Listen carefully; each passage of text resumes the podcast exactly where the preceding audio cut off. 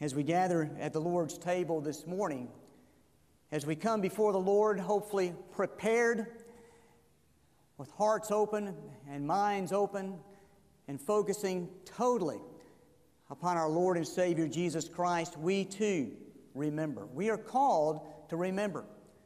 We are commanded to do this in remembrance of me. We remember that people mattered to Jesus, that they mattered so much to Jesus that he gave his life on Calvary. He too gave the greatest, ultimate sacrifice. So what do we remember? Let's just recall a few things very quickly. First, we remember the words that Jesus spoke. You remember what John fifteen thirteen says, I hope. No greater love has, has no one than this, than to lay down his life for his friends. Jesus laid down his life for us, for the world. For God so loved the world, he gave sacrificially, totally, ultimately. Second, we remember the humiliation that Jesus faced. If you have your Bibles, please turn to John chapter nineteen. These verses will not be on the screen. I'll give you a minute to turn. We're just going to walk with Jesus as we reflect, as we remember, as we recall through John's account of the events leading up to the crucifixion and the crucifixion itself and a little bit of the aftermath. So John chapter nineteen, beginning in verse sixteen.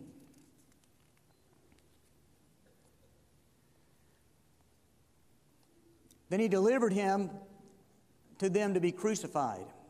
So they took Jesus and led him away. And he, bearing his cross, went out to a place called the place of a skull, which is called in Hebrew Golgotha, where they crucified him, and two others with him, one on either side, and Jesus in the center. Now Pilate wrote a title and put it on the cross, and the writing was, Jesus of Nazareth, the King of the Jews. Then many of the Jews read this title, for the place where Jesus was crucified was near the city, and it was written in Hebrew, Greek, and Latin. Therefore, the chief priest of the Jews said to Pilate, do not write the King of the Jews, but he, he said, I am the King of the Jews. And Pilate answered, what I have written, I have written. Then the soldiers, when they had crucified Jesus, took his garments and made four parts, to each soldier a part, and also the tunic. Now the tunic was without seam, woven from the top in one piece. They said, therefore, among themselves, let us not tear it, but cast lots for it, whose it shall be, that the scripture might be fulfilled, which says, they divided my garments among them, and for my clothing they cast lots. Therefore, the soldiers did these things. Now there stood by the cross of Jesus his mother and his mother's sister Mary, the wife of Clopas, and Mary Magdalene. When Jesus therefore saw his mother and the disciple whom he loved standing by, he said to his mother, woman, behold your son. Then he said to the disciples, behold your mother. And from that hour, the disciple, that disciple took her to his own house. After this, Jesus, knowing that all things were now accomplished, that the scripture might be fulfilled, said, I thirst. Now a vessel full of sour wine was sitting there, and they filled a sponge with sour wine, put it on hyssop, and and, and put it to his mouth. So when Jesus had received the sour wine, he said, it is finished. And bowing his head, he gave up his spirit. Therefore, because it was the preparation day, that the body should not remain on the cross on the Sabbath, for that Sabbath was a high day, the Jews asked Pilate that their legs might be broken and that they might be taken away. Then the soldiers came and broke the legs of the first and of the other who was crucified with them. But when, came, when they came to Jesus and saw that he was already dead, they did not break his legs. But one of the soldiers pierced his side with a spear, and immediately blood and water came out. And he who has seen has testified, and his testimony is true, and he knows that he is telling the truth, so that you may believe. For these things were done, that the scriptures should be fulfilled. Not one of his bones shall be broken. And another scripture says, they shall look on him whom they pierced. After this, Joseph of Arimathea, being a disciple of Jesus, but secretly for fear of the Jews, asked Pilate that he might take away the body of Jesus, and Pilate gave him permission. So he came and took the body of Jesus. And Nicodemus, who at first came to Jesus by night, also came, bringing a mixture of myrrh and aloes, uh, uh, aloes about a hundred pounds.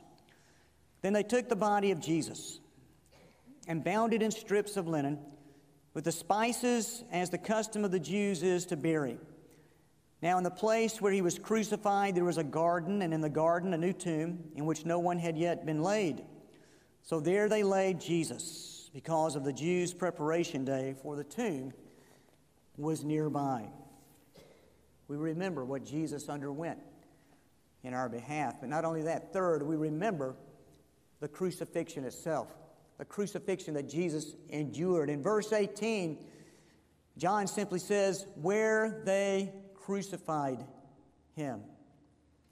We won't go into the gory details at this point. You've heard it and studied it before, but basically this was a torturous execution in which the victim endured great, horrendous agony. Yet Jesus' blood had to be spilled to pay the price, the final and ultimate price for our sin. Fourth, we remember the communion that Jesus longs for. Now think about this point in the context of you being in worship this morning on the Lord's Day, observing the Lord's Supper, and we're observing Holy Communion, but think about this. In Luke's Gospel, we read these words as Jesus instituted the Lord's Supper. Chapter twenty-two, verses fourteen and fifteen, I'll just read them for you. When the hour had come, he sat down with the twelve apostles with him. Now listen to what Jesus said. And he said to them, with fervent desire, I have desired to eat this Passover with you before I suffer. Even Jesus desires fellowship. Even Jesus pursues fellowship. Jesus pursues fellowship with you, with each of us, with his followers. In this moment, originally, it was his closest followers that he poured himself into over those three years leading up to the cross. Today, in our context, it's each of us, but especially in this moment of communion, he desires fellowship. The Lord's Supper is an opportunity to commune with Jesus because Jesus is here through the presence of his Holy Spirit. He is present with us right here, right now. He wants to spend this special time with you. He wants your unhurried, uninterrupted, totally focused on him attention.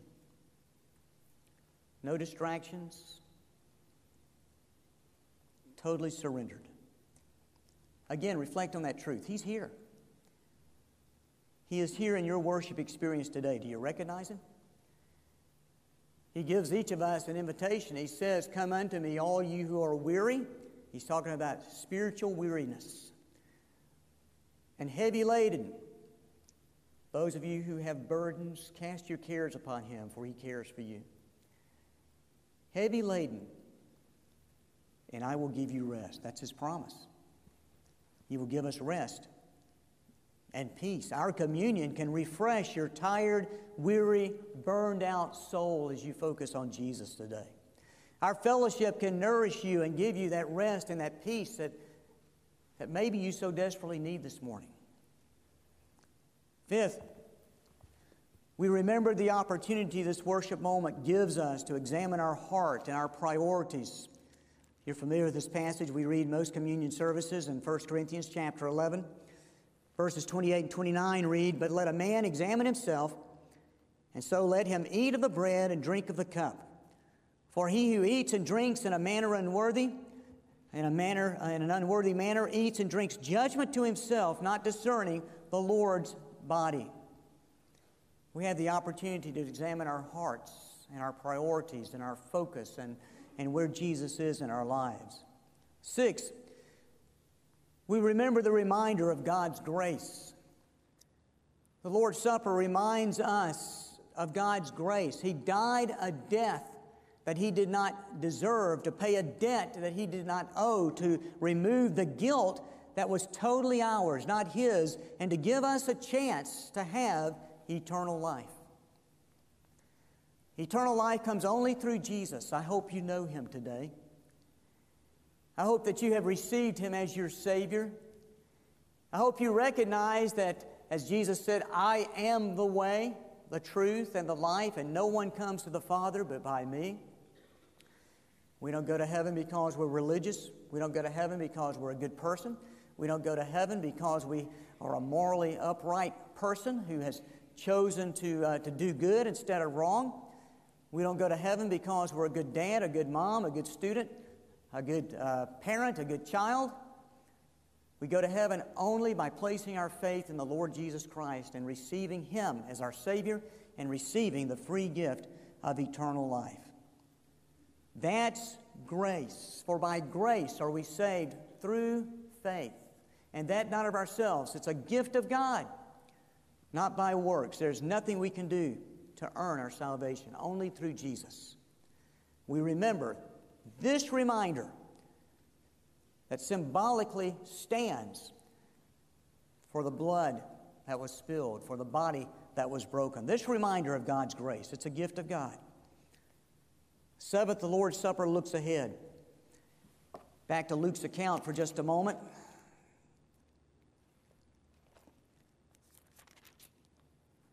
Chapter twenty-two, beginning in verse fourteen, we read, again, when the hour had come, he sat down and the twelve apostles with him. Then he said to them with fervent desire, I have desired to eat this Passover with you before I suffer.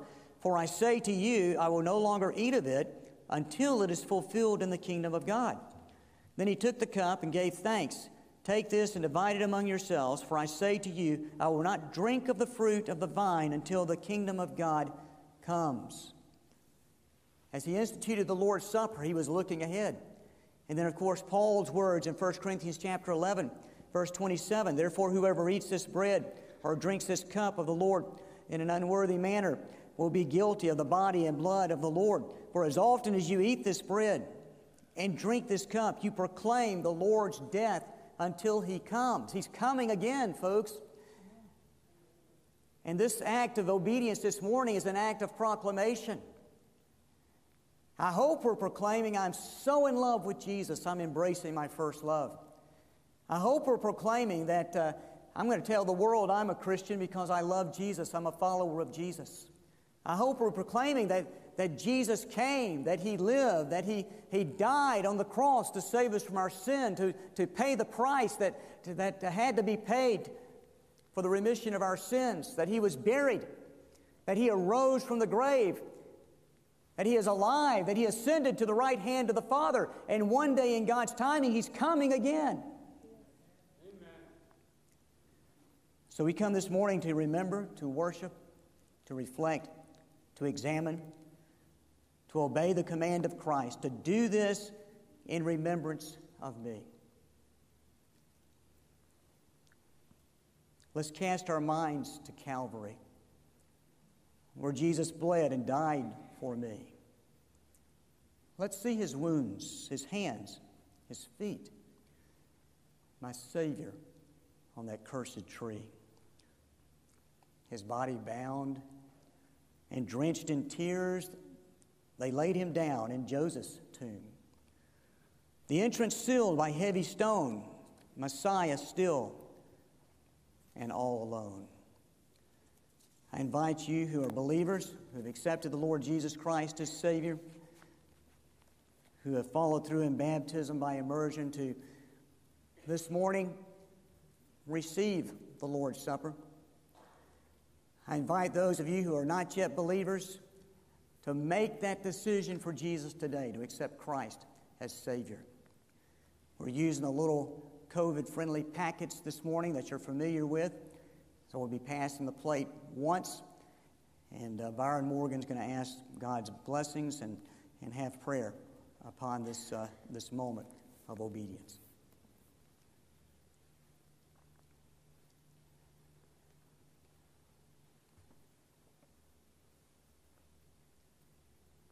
Blue, blue. Join me in prayer. Heavenly Father, we just pray, God, as we take these elements, that we consider the sacrifice, the broken body, the shed blood, all so that we could be forgiven. That you gave your Son willingly, that He sacrificed willingly. And God, as we as we take these elements, that we consider the broken body, the shed blood, and your Holy Spirit that covers us all. Father, we pray, God, that we do this in your Spirit, and that you would continue to pour out your grace on us. In Jesus' name, amen.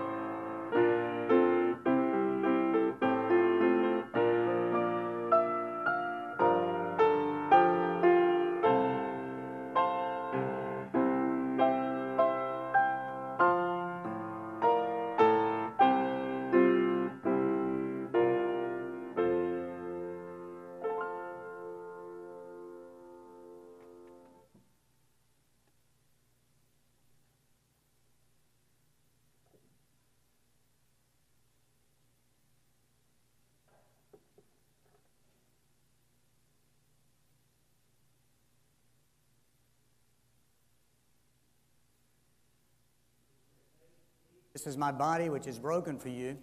Do this in remembrance of me.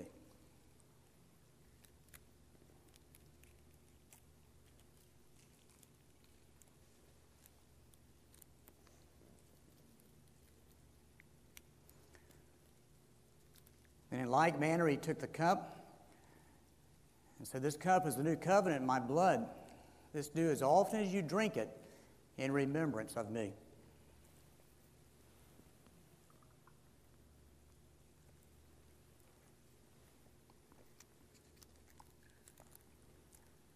Again, I hope you know Jesus Christ as your Savior. That would be the greatest decision you could make today, is to give your heart and your life to Jesus and to receive the free gift of eternal life. If you have questions about that decision, if you will have questions about the next step of baptism, we're going to be baptizing here pretty soon, the next couple of weeks. If you have uh, questions about how to unite with McDonough Road Baptist Church and become an official part of this body of Christ, we're here to help. And so uh, reach out to me if you're online at this uh, email address today. If you're here in person, I'll be hanging around here at the back door in just a moment, and uh, would love to talk to you. We get to celebrate our giving. These days, we don't pass the offering plate right now during these days of COVID, but uh, uh, we give in several different ways, one of which is uh, if you're here today and you haven't found our drop boxes yet, as a couple of folks a week ago uh, asked me about. They're at the back doors back here and these doors over here if you want to give something today. But we're going to celebrate as our deacon, uh, Jeff Kilgore, comes and leads us in an offertory prayer.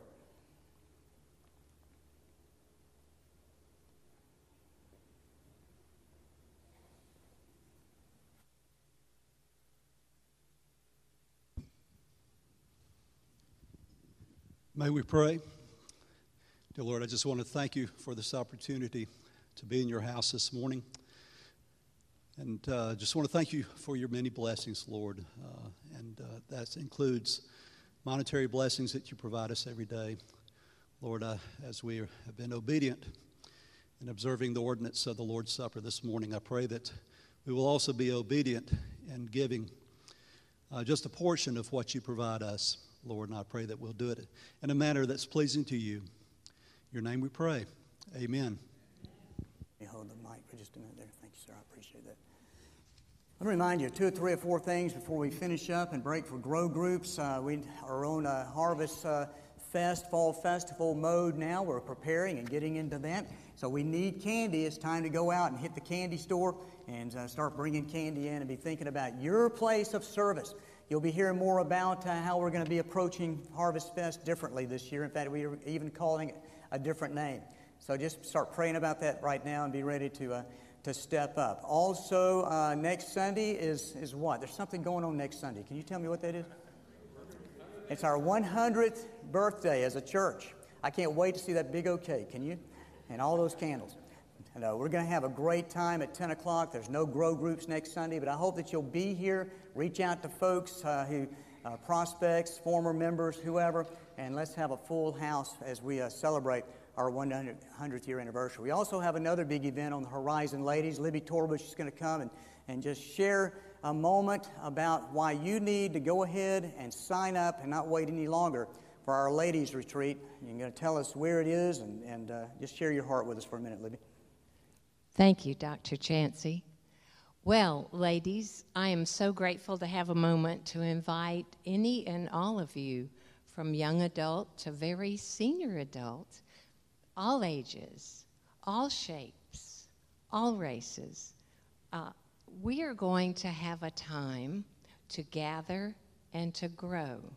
You know, if you've been looking at our refocus emphasis, that that's what we are hoping to do. We're now calling Bible study grow groups from October fourteenth to sixteenth, and there's handouts out there in the courtyard. I don't guess it's up on a, a page for us, but just so you know, Pinnacle Retreat Center up in beautiful Clayton, Georgia, in the North Georgia Mountains, October fourteenth, which is a Thursday afternoon. We'll be traveling up, and we'll be there together until Saturday midday when we head back on the sixteenth. During this time, we're going to be uncovering our spiritual gifts. We're going to look at how our heart impacts everything we do, how our abilities and our personality and our experience help shape us, because our retreat is called Gifted to Serve. God has shaped each one of you ladies according to his divine purpose. I hope if you've thought about it but hadn't signed up, or maybe you hadn't even thought and didn't realize, you know what? This would help me as I'm refocusing. This would help me. I invite you, please come gather with us as we seek to grow together in Jesus. Thank you. Thank you Libby, so much, and I hope that you will take advantage of this growth opportunity. Let me give you a quick recap as you continue to pray for refocus of what happened yesterday. We had thirty-five folks meet for the leadership uh, workshop in the fellowship hall, and uh, we took all of the Grow Group uh, discussion questions that you've been working on through the month of August, and uh, that had been compiled, and we looked through uh, uh, you know, kind of a summary of that. It brought the thirty-five into the, uh, the loop on that. Um, these guys came up with twenty-five ideas of how we could reintroduce ourselves to our community, make make an impact in our community, be a part of a community ministry, love our community. And uh, around eight tables, these thirty-five participants narrowed uh, these twenty-five down to three big ideas. These three big ideas, uh, these are the umbrella terms for some action steps that will happen eventually under each of these three. Multi-generational focus. Uh, number two is connecting with the community. And number three is training and mentoring, a training and mentoring focus, with mentoring going both ways, not just uh, old to young, but young to old, because these guys know a lot of stuff that, uh, that we uh, folks need to, to understand too, especially in the area of technology. So what is needed? We need to continue to pray as we try to move ahead, and pray for our church, pray for wisdom, pray for, uh, uh, for, for just the Lord to move, but especially the second thing we need is volunteers, because all of these action steps underneath these three big ideas won't happen without some ownership and some passion and some drive and some leadership of the Lord for folks to step up and, and be a part of this. So that's just a recap of what happened yesterday, and we appreciate those who were here with us and appreciate your continued prayers this morning. Well, it's been a great day in the Lord's house. Guests, if you are not in a Grow Group yet, uh, McDonough Road folks, look around and, and, and invite these folks to, to come and go with you. We appreciate your presence in worship. Appreciate getting our deacons involved in, uh, in the Lord's Supper uh, uh, again and, and helping us uh, there this morning as we observe the Lord's Supper. And now you guys close us out as we get ready to go to, to Grow Groups. Thank you.